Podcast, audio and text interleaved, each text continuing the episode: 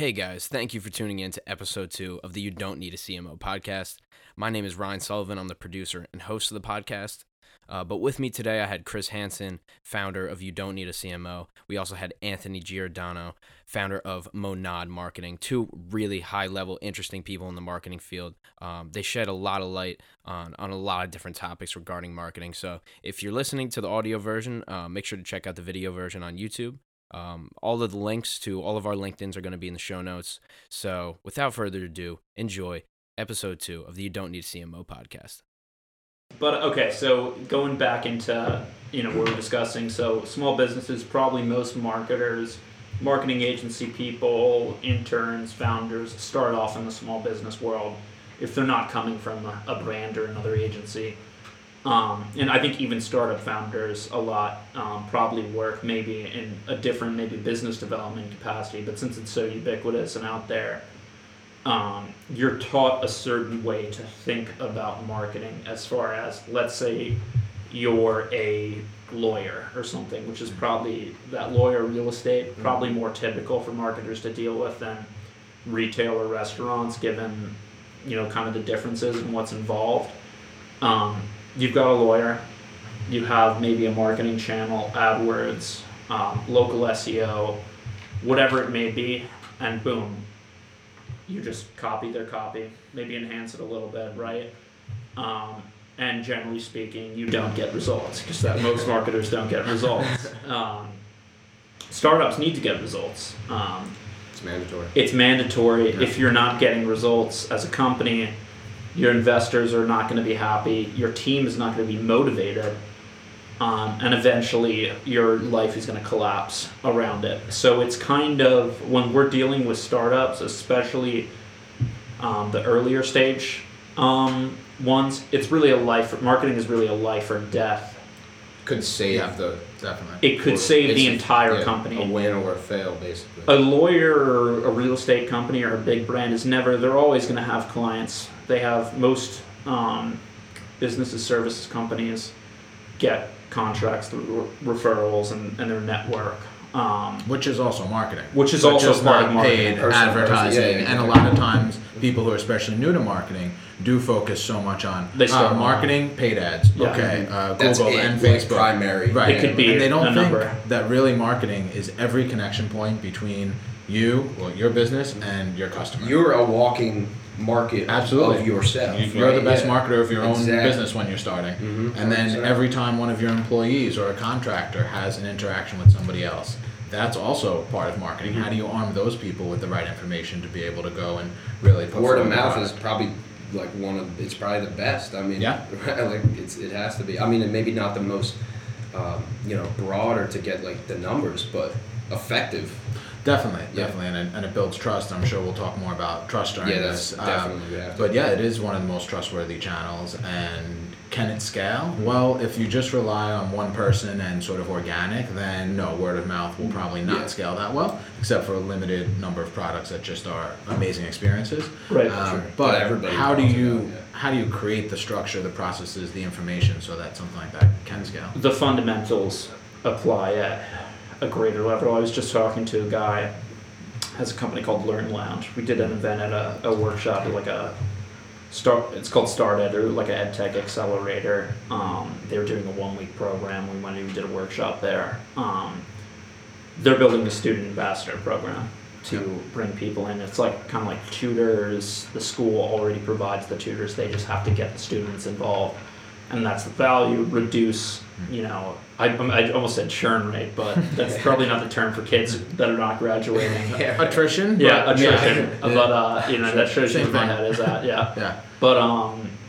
yeah. So they, I mean, I, I was thinking that's really a word of mouth referral strategy. You're just Yeah. adding tools into the playbook. So whether it's email, whether it's social media, influencers, ads, all the same essentials that are being used in a business to business referral setting can be used in new capacities. Yeah, and they can be compared to what you would initially think of as marketing channel, you know, digital marketing channels, Sure. or even TV. I mean, you can look at them and compare on a customer acquisition cost something like a Oh. street team. Yeah. And I mean, that's exactly what we do with Park U, which is the main acquisition channel are brand ambassadors. that are hired and then given the information to go out and properly um, you know engage with people to get them on the platform and Right. they're actually more efficient than about five or six different digital channels that Wow. we've also tested. Now, to go into that in one more detail, so for people who've been coming from a you know traditional marketing background, how would you say those kind of people can address testing out these different channels?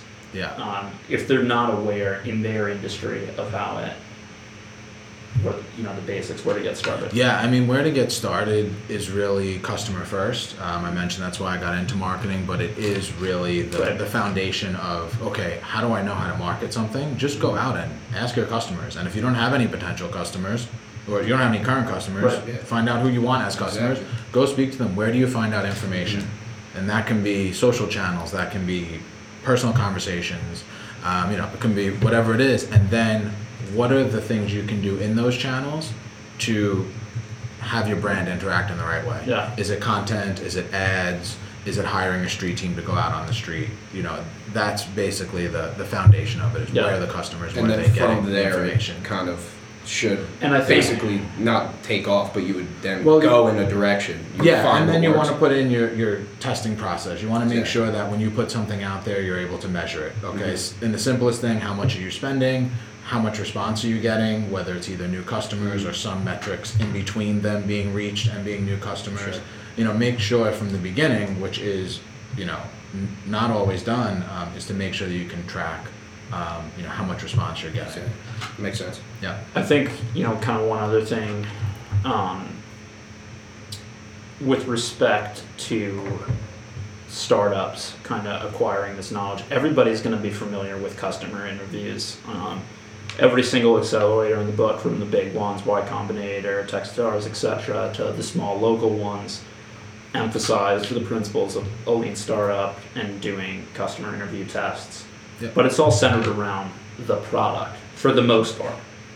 Um, you're trying to build a product that fits the market. What people don't realize is the process that us sophisticated marketers use to do branding and messaging and even channel, you know, research or acquisition research is essentially the same questions that you're asking for a product. We're just thinking about it in terms of how we can apply it to the marketing. I mean, when I've worked with some founders, we've been doing customer interviews, and I'll put on the questionnaire basically what I just said to you, which Right. is, okay, where do you get your information from? Where do you find out about new things from? And I've been questioned, oh, why do we need that on this on this questionnaire? I'm like, well, if, Just don't- if you don't know yeah. how people are going to find out about your product, then it's going you're going to have a much tougher time, Sure. you know, actually getting it out there, and it's a lot more. It seems chance. almost like too simple of a, of a question. Yeah. It's like the cliches or truths thing. Like a lot of them are true for a reason, right? Yeah, Like, uh, and then yes, build on it. Okay, if you have a Right. channel, um, you know that's highly competitive and highly cluttered with either your direct competitors or just cluttered in general, then consider that, and, and maybe that's not the best channel to start in, right? Because when you're talking about startups, local businesses, the resources are limited. You're not going to overspend anybody. Um, you know, so you have to no prioritize the spaces that you think you can capture a good amount of share there, get a good presence there. And just because people in the same industry or, or companies in the same industry are using that channel doesn't mean that it's your your best channel to use, right? Yeah. Yeah. I think the one thing I think you can go too far in terms of being scared away from a certain channel, especially in industries that have been around for a while, Mm. or where people have seen significant success if it's in their own niche. There's a reason why those companies are using that channel. It's not to say other channels can't have a return from you, Yeah. but especially when you're trying to build up that beta, whatever it is, audience, you've got to go where the money is. You can spend some time testing out other channels, um, but I think, and in one way in particular that we, you know we use to, and I don't know if you've ever done this, um, to eliminate a certain channel is to look and see if competitors spent money on it or had traffic from it, and then stop using it. Yeah, I mean, Okay, yeah, that's an indicator. I don't think because there's high clutter that you avoid something. I mean, high clutter on many channels. Even angle. yeah. But you do need to understand what you're getting into. Yeah. If you're going to, if you know, if Facebook and Instagram are going to be your main marketing channels when you start, you have to be aware that costs have increased dramatically in the last two years. And if Oh, you yeah. look at a case study from two years ago about a competitor in your space, and they talk about a you know, acquisition cost of X, just be aware it's going to be two, three, four X, mm-hmm. you know. At this point. At this point. And thus, it will continue Exactly. in this direction, or most likely. Okay. Cool. Um, yeah, I mean, getting into, I think you know people like to hear a lot about like individual marketing channels, and obviously it's such a different um, path for any industry, and you have to Yeah. do research into what is there. Um, but I guess kind of quickly, in your experience, if you could go through the do's and don'ts, what is something that you, that is not great for amateurs? Mm. An amateur is an offensive word, but uh, It's an honest word. I mean, novices Yeah, sure. to get into um, versus things where people can pick it up easily and kind of use it while you're fundraising or working on that next round.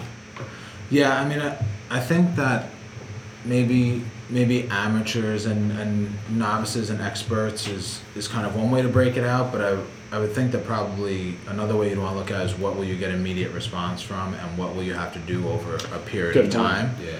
and and especially in early stage businesses and local businesses there's a huge tendency to prioritize direct response immediate you know what can i get an immediate response Right, with yeah, very see quickly it, yeah. yeah. user acquisition over branding and i think now as we're starting you know as some of these startups um, you know from six and eight and ten years ago have grown um, you know the the emphasis on branding is a lot higher. And Mm-hmm. even the FAANG companies now you saw the largest increases in spending. A report just came out i believe yesterday you know showing that now they're increasing spending significantly and spending hundreds of million dollars on more branding activities. Right. so Right, yeah. it's certainly important. Uh, and you know to get to your question i think you need to to have a mix of channels and use them appropriately. So you know your digital media channels are really important to test out some some concepts the way that you speak about your value proposition who you target learn as much as you can about who you're targeting and how you're communicating that Yep. not necessarily look to them as long-term um, sustainable customer acquisition channels just because the opportunity it, you know it, it's all about sort of balancing the, the cost and the benefit and right now the cost bar is just swung really high Yeah. um, you know, but then you want to find channels that really can help build the business long term, and that's where you do need to be testing something and really testing one at a time. Is that content to build SEO?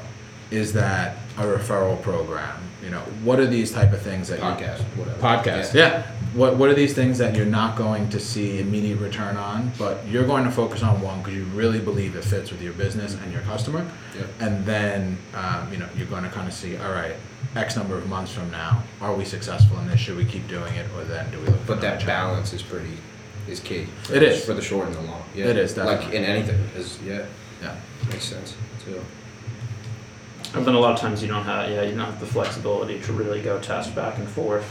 Um, so that's why it's even more important to have the branding laid out initially. Yeah. Otherwise, Established. now you, I wouldn't say you have to go in there and you know you don't have to be Amazon, but you definitely want to come in having done your research and having a clear positioning from customer interviews and that kind of thing, because otherwise, it's basic statistics, right? It's kind of may confound the results of whatever marketing channels you're running if your branding is not consistent with. Yeah, and also if you're only running direct response ads, if you're if every time somebody Yeah. sees something from you, it's our product is better than this. Now here's a 25% discount and go buy. Yeah. And they never see really why the brand is so impactful. Or like real like content. Yeah. Actual content, content, right? long Yeah. form video and PR. A storyline, right? Yeah. something, yeah, something. If the storylines aren't yeah. part of it, then you know you end up just devaluing your brand over time. And now there's finally some research coming out that Yeah. really enforces this and shows that you know over time you're probably general guideline to be at slightly above 50% branding, but that that hmm. does evolve and it's industry Yeah, through the years, and like as you said, like previous ten years, it wasn't if that, and yeah. But people I guess the channels that. have influenced that So probably as well. Yeah, Yeah, yeah, and like the actual content, because you couldn't, there was no content. I mean, the content was the ad basically, you know, until you could have an Instagram profile or you know Yeah, yeah, definitely. anything on Twitter or Facebook. Now, what's what does your branding process look like when you start working with a new client? Yeah, so it's about understanding why their brand exists, what's really their purpose, why they're there, and helping them Right. perform that in a way that um, that is relevant both to their business and customer and looks at at the long term. Sure. Right. So, what's your purpose? And you can you can frame that as a, as a mission statement or a purpose. It, you know, kind of two things. the truth same about it. Yeah. Um, and then how are you going to um, explain the values of, of what you are? And usually there are a few values to sort of, you know, be the foundation of anything you do. This is what's going to come As a subset almost. Yeah. Yeah. Um, and, and then a positioning. How is this then going to be expressed to, um, you know, to customers and prospective customers? Um, and it is done in a collaborative way. I mean, as we mentioned before, marketing is extremely important to, uh, especially early stage businesses, but all businesses. Um, but it's also not, you know, okay, bring in the marketing guy and then he'll do stuff. And just right? let him go. And Yeah. Like, no, we need more information, right? Yeah. and once you develop this branding, everybody has to live it. You know, everybody has to understand it. When I was um, heading up marketing for Vegberry, which is a direct-to-consumer uh, business um, operating out of the UAE, there were people who were going into to retail locations and they were selling the product to retailers. Um, it's now available in over 200 stores throughout the UAE, and they had to know, okay, what is this proposition of the food you know? How is this, you know? And granted, this also to people who English wasn't their first language, so you have to make it something simple, and Yeah, that's like a lot of people can understand. Yeah, everybody But in the not company too has to live it. Yeah, exactly. It's like, well, it's building the identity, I guess, Yeah, yeah, for your potential client or whoever. Yeah, yeah, definitely. Now going into the international thing, that's the, how do you approach that? It's, it's a company that's doing operations in multiple countries or, or very different markets. U.S. Um, Europe. you're saying the the company is operating in different markets? Correct. Yeah, they're selling both. Oh, um, so let's say like a SaaS company or yeah. I mean, because it depends on their it depends on their structure. Right. So, do they have one global team? Do they have local teams? Uh, if you're talking about making sure that the branding is consistent throughout, then you have to develop a clear sort of brand packet and Yeah. um, and yeah, I definitely learned a lot of this while I was uh, working on Nestle, and we had a campaign, Maggi Diaries, that was conceptualized in the Middle East and then rolled out to other markets.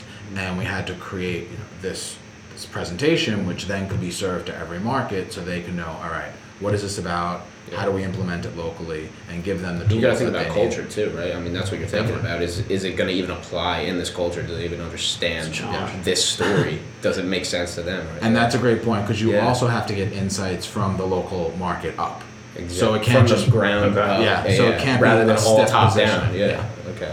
It has to be flexible for the different markets. Got it. Um, I guess so. What from having done the the larger companies to working with startups, once you get into like let's say six months deep into a project, when do you typically? I know it's a hard question to answer, but when do you typically see results? Because I think a lot of startup founders, you know, they want to work with the market or what CMO, etc. You don't need to CMO, but um, I take that back. Um, but what would you? When do you typically see results? That's a big question, It, it is. Yeah. It is, and it's. Um, but, but it's a crucial Good question. Yeah. Yeah. At the same time.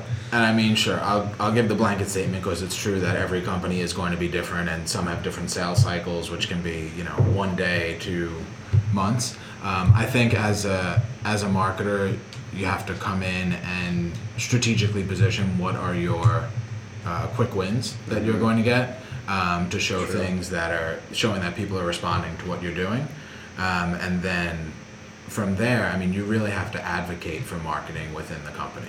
You have to make sure that um, you know that people understand what's going on, that people know what you're doing and why you're Make sure doing they it. want it as much as you Yeah. want it, and yeah. no, Because you can, you know, with it being such a test and learn experimentation Mm-hmm. process, especially in growth marketing, um, hey, there are going to be tests that don't work, Yeah. and you have to condition people for that at the beginning. So I yeah, know that's they're thinking, well, isn't that your job? It's supposed Right. to work, right? Right. I, I brought you on, so grow yeah. it. Yeah. Um, yeah. so like I know it's not an exact timeline, but that's sort of the thought process behind how to set expectations and um, you know plan for results. it's human behavior. You're trying to predict it and influence it. I mean, yeah. Even the best best practices, uh, you know, completely. Some change once you applications get it's just not the same. Yeah. Yeah. It doesn't work. It's there's no one size fits all, right? yeah. Cool. Um, you know, um, um, my kind of perspective on that, I think you should see something pretty quick with with the startup. Um, And when you say something, let's Leads let's or- look at something specific. Let's talk about SaaS Yeah. or something. B two B SaaS. You know, let's say cybersecurity company. If there are not one, if there's not one lead there in ten weeks, Mm. oh yeah, you have a Yeah. problem. yeah, You need to have something. If one person can discover your site or your app, whatever it is, um, organically or obviously paid, but I, I would say if you're paying for it, you should see a conversion. Um, but let's just say you're entering a conversation, they're doing a demo, they filled out a lead form. You've got to see something Yeah. that, that matches your customer profile. Yeah. I would put it at under two months. Yeah, Um, and I don't disagree, and I think there's an underlying assumption there to your point, which what was the metric that you referenced was a lead. Yes. That's something that's marketer controlled. You can bring in a lead, you can bring in a lead. right? But Sure. if you're going to say you should definitely get a sale within two months, well, maybe you brought in 15 qualified leads, on and Yeah. you know, some, if you're not, else the happens. marketer is generally not responsible for the sale. They're not responsible for the product. D- um, depends where. D- depends d- where. Depends where. Consumer focused startup, I'd say You you're. would be. Yeah, you Yeah. are a lot more accountable to The, sales. the roles. And we do a lot of. flexes. I, I have a company. The, the last podcast we did, TaskHuman, is a client. Their fitness app. We wanted them to change the opening screen. There's a video Jeff on the opening screen. Hmm. Sign up rate of the people who download, who actually sign in with Facebook, 10 15%. Hmm. So you're getting maybe like 10,000 downloads a month, and you're not the cut. They're not paying, Yeah. totally free at And that point. They're just churning. And we're thinking, how is that? Where's that coming from? Are our sources of downloads low quality? Yeah. Do we need to be doing push notifications? That's both on the marketing end. Yeah. Occasionally there's stuff on the product end, but in that case, you have to, your marketer has to make it um, clear Well, that you identified that that was. yeah, that, that they've identified that. Yeah. If they haven't identified those problems, they're not doing their job either. And yeah, to that point, as much as you can proactively build in places where you're getting some response or feedback from customers, whether that's you know just looking at their behavior or if that's actually building in a short questionnaire, you know, multiple choice or you know something that they have the opportunity to feedback um, information. Yeah, if you have ten thousand people downloading this and you know zero people are saying anything and they're just churning, then I don't know that that could be that maybe it's bot traffic or you know Yeah. maybe that maybe there's a different you know answer. But I think what you can do as a marketer is build in those feedback points. And find, like, Oh, try yeah. to find it as Yeah. best you can, right? Yeah. Yeah, and there's no standard process for that, but Yeah, I mean there, there are a lot of tools out there. Certainly, Yeah. um, you know you get some of the like for websites like Hotjar and things like that. You know will help you to to at least see um, what's happening on the site and you know to see heat maps and, and recordings, wh- which is a nice Where thing. people are navigating to. Yeah. I mean, you can certainly send out SurveyMonkey and surveys, you know, through if you have a good email list, you can do that. Um, you know, there are tools out there, but Oh, yeah, yeah. you have to customize it to Yeah. what you need. one other thing to kind of get into, and I know we're kind of shifting around, but second podcast, picking your brain, Go for it. um, personalization. Yeah. So, a lot of companies will have different customer segments. You're, maybe you're a tech company, you're targeting teachers, you're targeting students. Maybe you go even deeper. You're targeting poor performing students, you're targeting um, good performing students. The good performing students are overachievers, the bad performing students are going to get kicked out. Hmm. Um, but the product is both the tutoring product applicable to both of them. Um, on every channel, you can always cut down further, whether it's email, doing personalized campaigns, ads, content. Where do you stop the personalization? because in many cases, when the company is small, and by small, I just mean, I don't necessarily mean not profitable, I just mean un- small enough where you're not overwhelmed by the volume you're getting, whether it's downloads or um, basically You can what- handle it. You can handle it. Keep track of this. which leads you into a trap sometimes of over personalizing. If you're spending money to target very specific consumer groups, let's say Facebook ads, and it's an Yeah. audience of a thousand people, Yeah. and you're spending fifty bucks a week or something, which a lot of early stage marketers do do or they do suggest doing because they think that the smaller the better, and you're cutting the waste. Yeah. Um, most Facebook advertisers will know larger audiences, in a lot of cases, tend to do better. Um, because of like Rather the statistic variability thing, Really niche. rather than going really niche. And there's a value to niching, but That was one of my questions actually. That's perfect. I think this conf- this can be conflated with the product thing as well, the product branding question, in that people tend to over niche on channels Mm. without any evidence, just based on like pontification. Yeah. So if you take the consumer side, Right. would you agree that an individual consumer wants everything personalized for them? In an ideal world. Right now, they know that personalization is possible, and Right. and they expect personalization. Without it being like too weird. Yeah, Yeah. yeah. I mean, I don't think they expect a, you know People like online weird. ad to say their name necessarily. No, but, they do. It makes them I like, like feel weird. good, right? Yeah. yeah. Um, Alexa, Yeah. there's Personalize an my Alexa ad. right there. Um, so, so consumers certainly want it. So as as personalized as you can get, and if you can do it quantitatively, then I think that's your best. That's your best bet. That's your best. Bet. Keep bet. track. Yeah, of- and I think you brought up some numbers, right? Which okay, how much is it costing you to reach somebody? How much is it costing you to convert them in these you know niche audiences? Um, I agree with you that you know with the amount of machine learning that Facebook has right now, in a lot of situations, it does make sense to go after the large audience and just have Facebook optimize it. You'll end up. What do you can you break that down for people who don't know what that means Um, which uh, with respect to the machine learning on Facebook ads? Yeah, so what Facebook is going to do is know a whole lot of data about you, which are the things that you probably expect them to know, like your interests and your friends, and then also a lot of things that you don't even realize you're doing. So when you're looking at an ad, are you scrolling past it really quickly or are you hovering Stop over it? it. Yeah, when you're on other websites that you don't even realize you're still signed on to Facebook, what are you looking at there? How are you interacting with things there? So all of this data, which are billions of data points, um, fa- the Facebook ad system is going to use those to optimize to the people who are um, reacting or responding to your ads the most. So their their machine learning says, okay, um, company X, you want conversions. So every time a conversion happens, they're going to see all the different behaviors, traits of that of that person.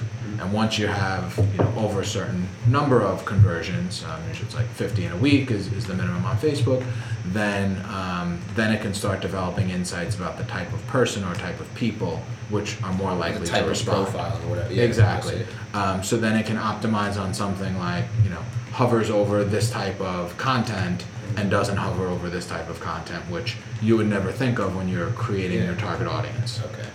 So that it almost, if once it has enough, it'll feed itself basically. Exactly. Right, yeah. From a simple perspective. Yeah. and if you think that the most important purchasing decision is is somebody a high quality or you know a high achieving or low achieving student, Sure. um, you know that may be correlated to results 50% of the time but actually there's some unknown thing like i don't know that they were in a music class when they were in second grade They have the Okay. same teacher or something. yeah weird, yeah. and, and you know and that's something that's within facebook's you know database Yeah. then it Wow. will start optimizing towards that which maybe has a 70% correlation to somebody who um, who responds to your ad It's really Yeah. yeah. Um, It's- it goes deep. if you test it, if you play around with this in a basic way, you'll see it. And I think this is a s- totally separate note, but I think with ads in particular, when you put your own money into it, it's very easy to learn the lesson of Yeah. what's Oh, yeah. wrong and what's not. And I will say, particularly when I was putting other people's money into Facebook ads, I kept doing personalization, A/B tests, A B C D E tests of really extraneous crap that didn't matter at all. Um, and when it, it was my own money, then those A/B tests, and this goes for anything really, but those A/B tests start to stick a lot more, and you really get a gist of what works and what doesn't. And Yeah. there's some general trends with Facebook in particular, and then we were talking about the AdWords thing um, before we started. Yeah. If you want to get into that um, as well, with um, you know the the changes between how paid is going Ah, to get yeah. more clicks and Yeah. Um, so one thing on testing, and this is something that I Sure. don't see a lot of, especially speaking about people getting into marketing. They do tests, and then okay, uh, variation B wins, and now I want to do more of You're that. done, yeah. And then they continue, and then they're four tests in, and now it's you know a You don't month know or two later. on. They had no idea what test one is now long forgotten. Yeah. Like build a knowledge base. It can be an Excel sheet. It can be anything. It can be post-it notes that you stick on a wall that you know you have the same wall every day. But remember the stuff you've tested and what are the insights, and then what are the areas that you thought, okay, maybe this is another something that can work. What are your future test ideas? And that's really important. You're to- missing out if you don't. You're not taking advantage. You don't evolve. You're you not- don't grow. exactly. You just kind of stagnate and keep doing. Or you can go backwards. You could Yeah. go backwards. Yeah. Reverse, which is not what you want to do. Yeah. Um, on the It's a dangerous game to play. To just say, unlo- I mean, sometimes I do this. Like I've done a, I did a Tinder dating course once when we were doing Bing Bing ads. Okay. It's a funny story, but um, the numbers were not funny. They were actually pretty serious. Yeah. But we did, we did, we were pretty loose with the A/B tests, where it was just like, let's just do this one thing, and we never kept track of it. Um, and then at a certain point, we just like, what, are- what, what are we doing here? There's no way to do it. Are we gonna wipe the whole account and do it again? Yeah. Um, and a lot of the companies who we enter with, who have been running, you know, fifty, a hundred thousand, whatever they're spending a month on Facebook ads, they have that issue where they have a thousand campaigns and there's no way to learn from it. I mean, you can try to download it, look at the audiences, analyze it, put it into another tool, but if there's no knowledge base for the for the data and for the A/B tests, there's no way to know. Yeah, yeah, exactly. And, and it's a shame, you know, testing is not the end game. Testing is the beginning. The start. Yeah. Right, Yeah. right, right, right. Um, so yeah, your, your point on, on Google Ads and um, Google made a big change probably about a month ago to change the appearance of search ads, especially the paid search results and also the organic search results. And now they look much more similar, right? Yeah. There's no big kind of uh, you know bright colored ad Yeah. here. Yeah, now it's That just a small black. You almost have to look a little bit now. You do, right? Yeah. Yeah. And a lot of people are going to just ignore that, have some blindness to it, and click. So I think that we'll start to see some of It's the automatic. clicks Yeah. shift towards paid uh, and away from organic. Uh, organic will still be more, but You can post. I'll give you. We have an infographic for this that I'll give you to post Okay. after this. But I think the number's already pretty high as far as people who are clicking on paid versus organic. Um, totally random thing, but do you do branded ads? So advertise on the brand name. yeah. This yeah. is a, a kinky type thing, but when you run ads on your brand name, even though you're ranking number one for the brand name, you can control where you're directing them. As far as maybe you're putting them on a sales page, SaaS companies do this all the time, or whatever your promo of the week is. And additionally, it, there are people, if let's say your whole page is you don't need a CMO, you search you don't need a CMO, the 10 search results, the five ads, it's all you don't need a CMO. There are people that won't click, still won't click on anything, even if you're on the whole page. It's not guaranteed that you get a click. Putting the ad in there helps to guarantee the click because you can influence the messaging. Yeah, and I mean, there's going to be some waste. There, there will be people who would have clicked on the organic result that now Anyway, you're going yeah, to pay yeah, for. yeah. Um, but you also want to block out competitors there. You don't, you know, you don't want to have competitors taking Totally. up all the paid search results at the beginning. So, and especially when you're, um, you know, a newer company, may not have the brand recognition. You, you want to be, um, you know, front and center. If somebody's searching, you want to make sure that you're really prominent there. So, Yeah, yeah, that's like what it- that's your job, you know, Yeah. as or it should, it should be, or especially as like you have somebody doing, do, or for the mar- eh, from the marketing perspective. Like if you're not, then well, then people are like, why not? Yeah. you know, they'll start asking questions, right? I I mean, you do Yeah. see good behavior on site from people who click on a on a paid search ad of, of your brand name. I mean, especially for DTC, uh, you know, direct to consumer e-commerce Right. businesses, you, you do see good results. Yeah, and I think it's that's not just the trend with Google, Amazon. I mean, they're all. It's going to be pay to play. Oh yeah, for sure. Um, one thing you'll s- this is another random thing that I know just because I've been involved investing in a I don't know I don't think you're involved too much with Instagram or anything like that. Uh, some depends on the on the company I'm working with. I invested in a uh, an Instagram automation company um, with I'm not gonna say who the other person is, but um, it's a, it's a it's a pretty famous person. But um, Cool. the point is they keep changing. You know, people use Instagram automation bots to follow, get follow backs, or even to DM sales stuff like sales links, promos. Um, and B two B companies are using this. No, it's not just e-commerce or fashion or retail or whatever. Um, they keep releasing new updates that puts limits on it and is able to detect automation.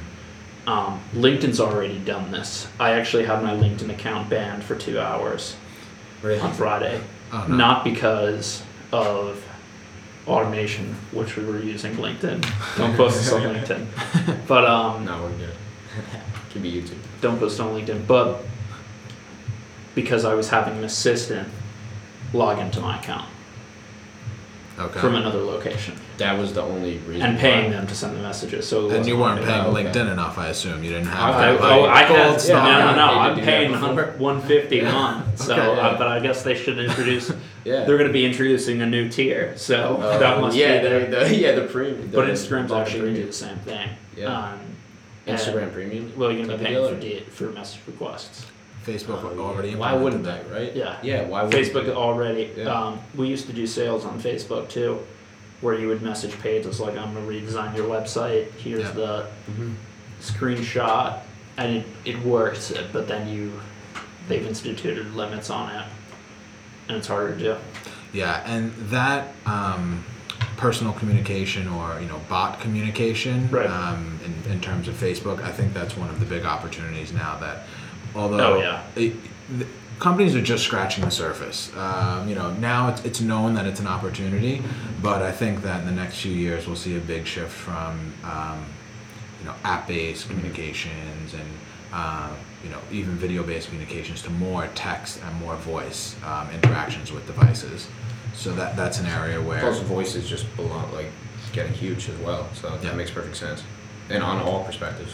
Whatever. Yeah. We got Alexa podcast, like So how can you have your same experience? It's not not that apps are going away, not that you know websites are going away, yeah. but how could you take your experience and deliver it over it. text or over voice? And We that's have, something um, everybody should be build thinking that about. same reference in this different genre. Yeah. We had a client that uh, merged basically HubSpot, your blogs into HubSpot newsletters automatically, so you didn't have to do any work. Um, and they basically manage their entire sign up process through Drift. Hmm. You never hit a sign up button.